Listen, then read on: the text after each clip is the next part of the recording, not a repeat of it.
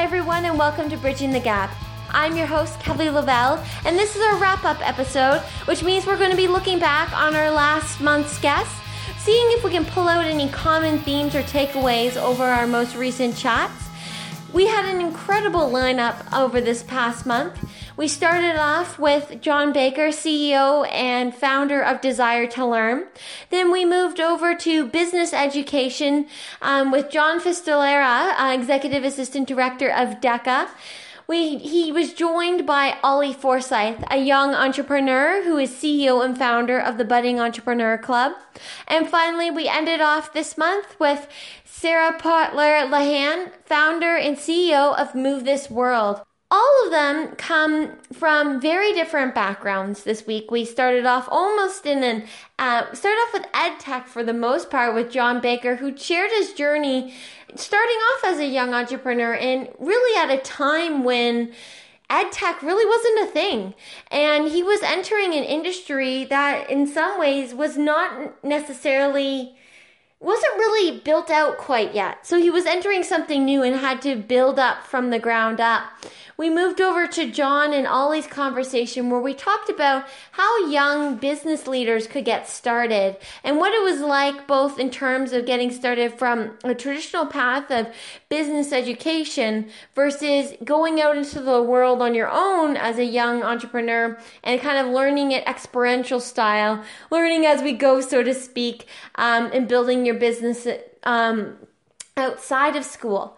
We then moved over to Sarah, where, interesting enough, although she did not come from what we would similar to our other conversations of of technology or business, she is coming from an entrepreneur lens in her own right, where she's taken the power of, in in many regards, um, dance, art, movement, music um, and integrated it into a digital learning platform. So she's taken her passion, which very much was physical in nature, not so much technology and digital, but used technology as a means to build her business rather than the solution itself. So everyone in our conversations had similar themes in the sense of we ended up talking a lot about how do we get started? What are those first steps? And although each of these individuals came from different backgrounds, we they each exhibited uh, a specific trait or element to starting off as a as a leader that I feel was valuable uh, in our conversations. When it comes to bridging the gap for youth in leadership, there's a lot of passion in this generation. I am continually amazed by the incredible energy that my peers have and every day learning about young leaders who are literally changing our world and taking matters into their own hands. And it is inspiring and sometimes um, it makes you feel like it makes you feel that you should be doing more in your life when you see how how how busy some of these young leaders are.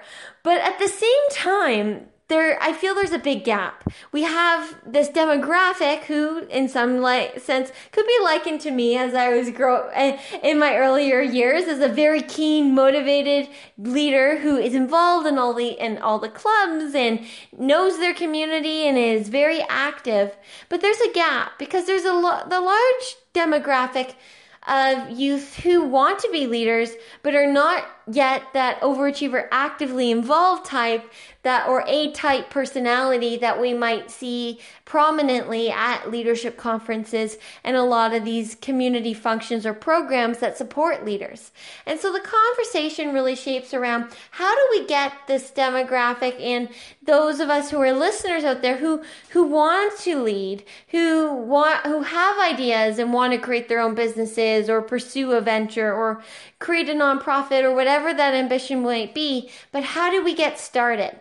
And even if we don't want to necessarily create a business, but we just want to have a successful career, how do we kickstart that career? How do we get that get that path started to that end goal that we have in mind? And I really enjoyed the conversations this week because each of the leaders and executives that we spoke to came to the conversation with a different perspective, but had very similar themes. So I wanted to take a moment during this wrap up to kind of review some of those themes and see if we could get some key takeaways uh, to apply to our own leadership journeys. Starting off, um, one of the, I think each of our guests exhibited a specific trait. We started off, I think, uh, right away comes out with Ollie. Um, immediately comes to mind as um, a trait for a good leader is being results oriented. Two weeks ago, when we spoke with Ollie and John in Bridging the Gap, one of the things that struck me was something that Ollie said, which is something I think you need to be a great leader. You want to focus on results. In the sense that as a young leader, when you're starting off, there's a lot of trial and error. You really don't know where you're going or what to expect. And to be honest with you, even if you think you know what to expect, you it's very difficult to be 100% accurate. It's just, you're entering the unknown. You have to grow and learn. And part of that growing and learning is taking a tumble now and then or hitting a dead ro- dead end and turning around. I kind of view it like getting into a forest. Um, even if you have a compass, the compass isn't going to give you your direct, your absolute path clear in stone. You're going to end up having to twist and turn a little bit as you follow that compass. And the same goes for a young leader when you're following your journey. And so I really liked what Ollie was explaining his experiences as a young leader and how he really ha- learned how as he went and focusing on results. So as he was learning, he focused on, he would find things that worked and things that didn't work. And he would focus on the things that worked and refine them a little bit more. And then when, and then continue to refine those and continue to kind of pivot slowly but surely towards this end these results, which in some ways are kind of like that light. You're kind of pivoting towards that journey and that end destination. And I think by focusing on results, particularly as a young leader, that can help us in a couple ways. One, it gives us a little bit of direction and that guiding principle or light to kind of show us the path that we should be taking or where to go next if we don't necessarily have a clear path. But two, when you're young and you're first starting off, you don't necessarily have credibility uh, or a reputation as a leader to to rely on as executives would have. So an executive comes up with an idea or wants to do something, and they have a track record of being a CEO of a company or running these businesses or just being successful in their field. They have a lot more respect when they go off to start a new business or have an idea, just by the nature of the credibility that they have to their name already. And that credibility comes with time. It isn't something that you can just kind of snap your fingers and have. You have to earn it, but you, in a lot of sense, it, it, it just takes sometimes just years of experience. And that's something that as a reality we have to face as young leaders that we can't just snap our fingers and get. But what happens is if you're results oriented, you can gain that credibility a lot quicker. The reason being, if you can produce results, what happens is you can rely on those results to produce new results. And what I mean by that is if you do, let's say, a small case study of a, a little project, um, with your friends or with a potential prospect or client or an organization in your community, and that proves to be very successful, then you can go pitch to another organization and use the success of your first one to help sell or kind of um, provide assurance and gain kind of credibility on your idea with the next client. So when they kind of say, well, well, how should, how should we trust you or how do we know this is going to work or why should we consider well, you can kind of go back and say, well, based on my past results with this organizations, this is what we saw. This is our success. This is what happened. And immediately that helps take your ideas and kind of your ability as a leader to convince and, um, and create collaborations with organizations, executives, or fellow peers to that next level. So having a result, uh, being results oriented as a leader is an extremely important trait and one that can be very useful as a young leader. In our second conversation with John, we were along the way when we were talking about results, when we were talking with Ollie about kind of being results oriented, when we talked with John um, from DECA, we talked about um, a little bit of the experience, but more importantly, um, through DECA, DECA provides some of those experiences. And so we talked about what can we do beyond just that experience? What is a trait that a leader should have beyond necessarily an education or or um, that that results oriented approach. And he brought up a very valuable point that I think is very synergistic to it, which is um, the ability of building relationships. And that in some ways goes to a skill of networking. Uh, and it's not networking in sense of how many connections can I have, how many friends or important people do I know, but building relationships that last. Building relationships with mentors, um, community members, supporters. Uh, there isn't really necessarily a definition in terms of it has to be with this type of person. It's about just building relationships in general. Because as you grow in your career or as a leader, those relationships are what will help open doors for you in one way or another. A good example is John gave an example of through DECA as an DECA alumni. Immediately, if you build relationships with alumni that are a part of their network, you are able to open up new doors once you once you leave DECA through those existing relationships. When you, but I have seen that beyond necessarily just an association context, just in general. I have met individuals through my own networking in circles or where I've even gone and like flown to a different country and met someone for a very short time, but ha- have it's one of those things where you have this just this meaningful conversation where you just like click and you share a passion or you you have a similar idea and such and you click and then you end up connecting and I would advise everyone who's listening that a connection is not, okay, so I meet someone at this conference, we have a great conversation, I send them a LinkedIn uh, request, and okay, great, they're part of my network. But to actually foster that connection. So communication is key. Being able to keep them in the loop, uh, have another conversation with them, um, share resources, share content that's relevant to them. Do something that you that you stay top of mind or at least on their radar. That way, when you actually need them for something, you're not calling them out of the blue and saying, Hey, I haven't talked to you in a year. We met at this conference this one time, but can you help me with this? Instead, you have a relationship with them that you can rely on and go back to them and tell them that you're working on something and you, and it would be the type of relationship where then they'll probably suggest of wanting to help you because you've built that foundational ground that is mutual and the a mutual respect that you are part of their you are colleagues. So building that relationship you can start that at any age. And I definitely recommend um, for our young listeners to start seeking mentors even right now while you're still in school. Reach out to community members.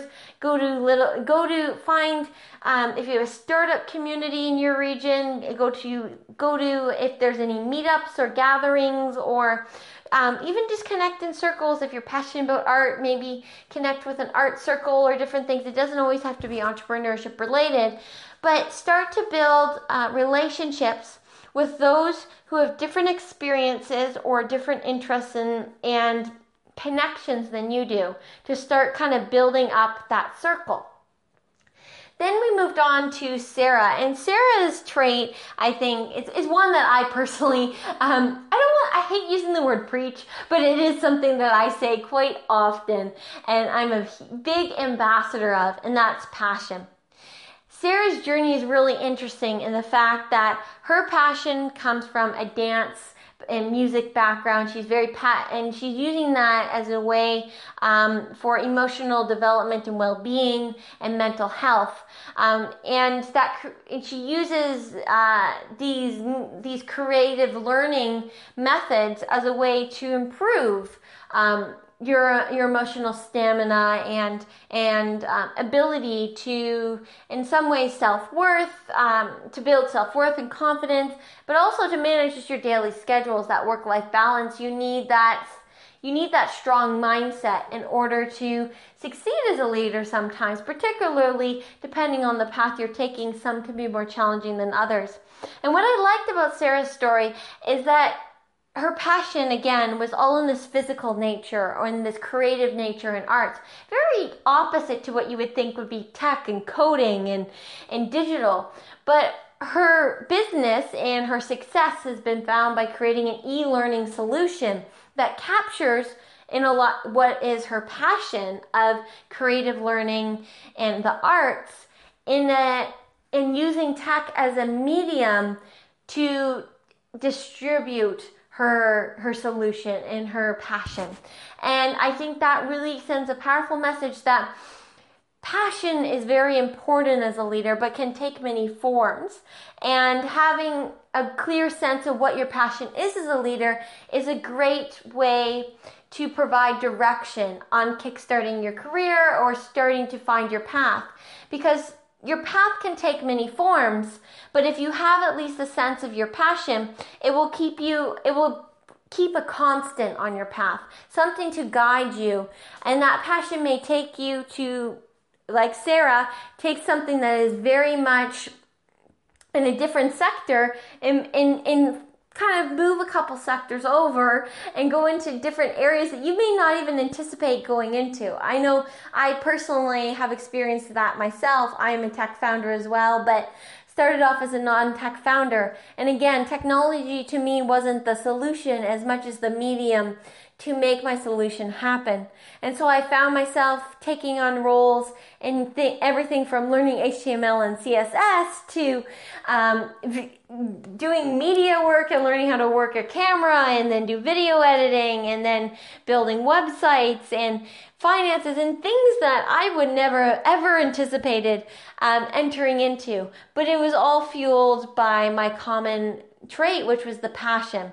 I was passionate about making this one particular idea or vision happen, and all of these um, steps in my journey were just necessary um, kind of milestones in my path to get me to that vision. And so I feel right now, in summary, the three top traits so far that our leaders have kind of expressed is being results oriented, having strong communication and building relationships, and being able to exhibit and understand your passion. And I think John Baker um, then summarizes the traits very well because in his interview, we kind of touched on a little bit of everything in the sense that, again, he was pursuing an industry that hadn't yet really formed. So he really had to rely on his passion to keep him moving forward, to drive him because people didn't necessarily understand what he was doing. In a lot of sense, they thought he was crazy. That, like, why would these institutions adopt these e learning solutions in an age when that really wasn't something that they were doing. And so he really needed to rely first on that passion to keep him going and guide him in his way. Second, he built a lot of his success he explains, if you listen back into his interview, by knocking on doors and continually going out to schools, demoing his, his platform, and little by little getting buy in from one or two early adopters and using those early adopters to get buy in from another one and another one and another one. So basically, applying the principle we discussed with, with Ollie about being result oriented, taking the small successes and little triumphs that you make using the um, using those to propel new successes moving forward and then also focusing on those results so you can refine your product your vision or your or your journey to to direct you on that path and finally, the last trait of communication and network building. As John was creating, uh, building using the, those successes, he was building relationships. It was all about those early adopters he was getting involved with, um, how he could use those early adopters to refer him to new clients, and using those relationships to kind of propel him forward now he does, he also talked about how he's a mentor now in the community and is now using those relationships on the reverse and giving it back into community. And sometimes those relationships have come back around. And i find that often we look at mentorship as kind of sometimes this one way street where um, the mentor has a mentee and it's only the mentee that's benefiting. But I would argue that the mentee mentors the, the mentor just as much. As confusing as that just sounds.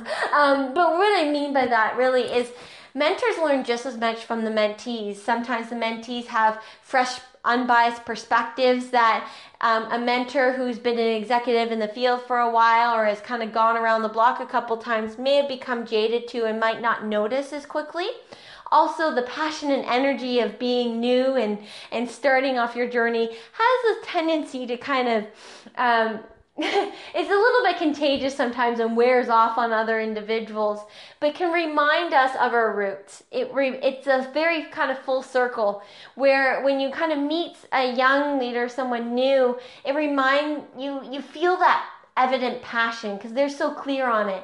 And as you grow as an executive or a leader, sometimes it's easy to get swept up in everything you do and kind of lose that that sparkle in your eye and that initial passion.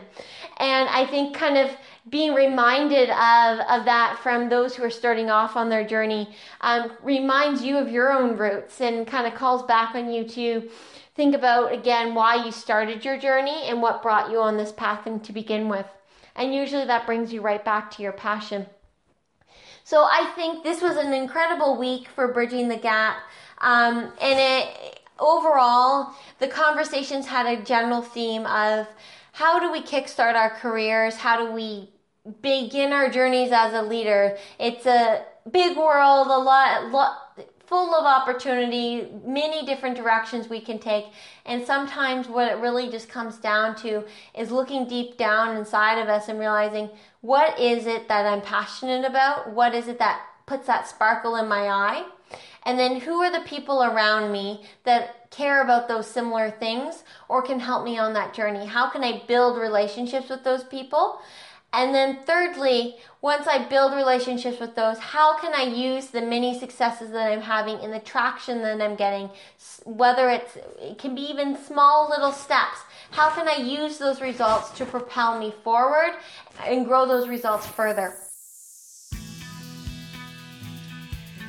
And that's it for this week on Bridging the Gap. Remember to join into the live conversation. Use the hashtag Bridging the Gap and tag me, Kelly A. Lovell, on Twitter. Share your thoughts and opinions. What do you feel are the key traits you need as a leader in kickstarting your career? Share your thoughts with our audience and don't forget to tune in Thursday starting at 4 p.m. for our next podcast interview and 4:30 for our live chat.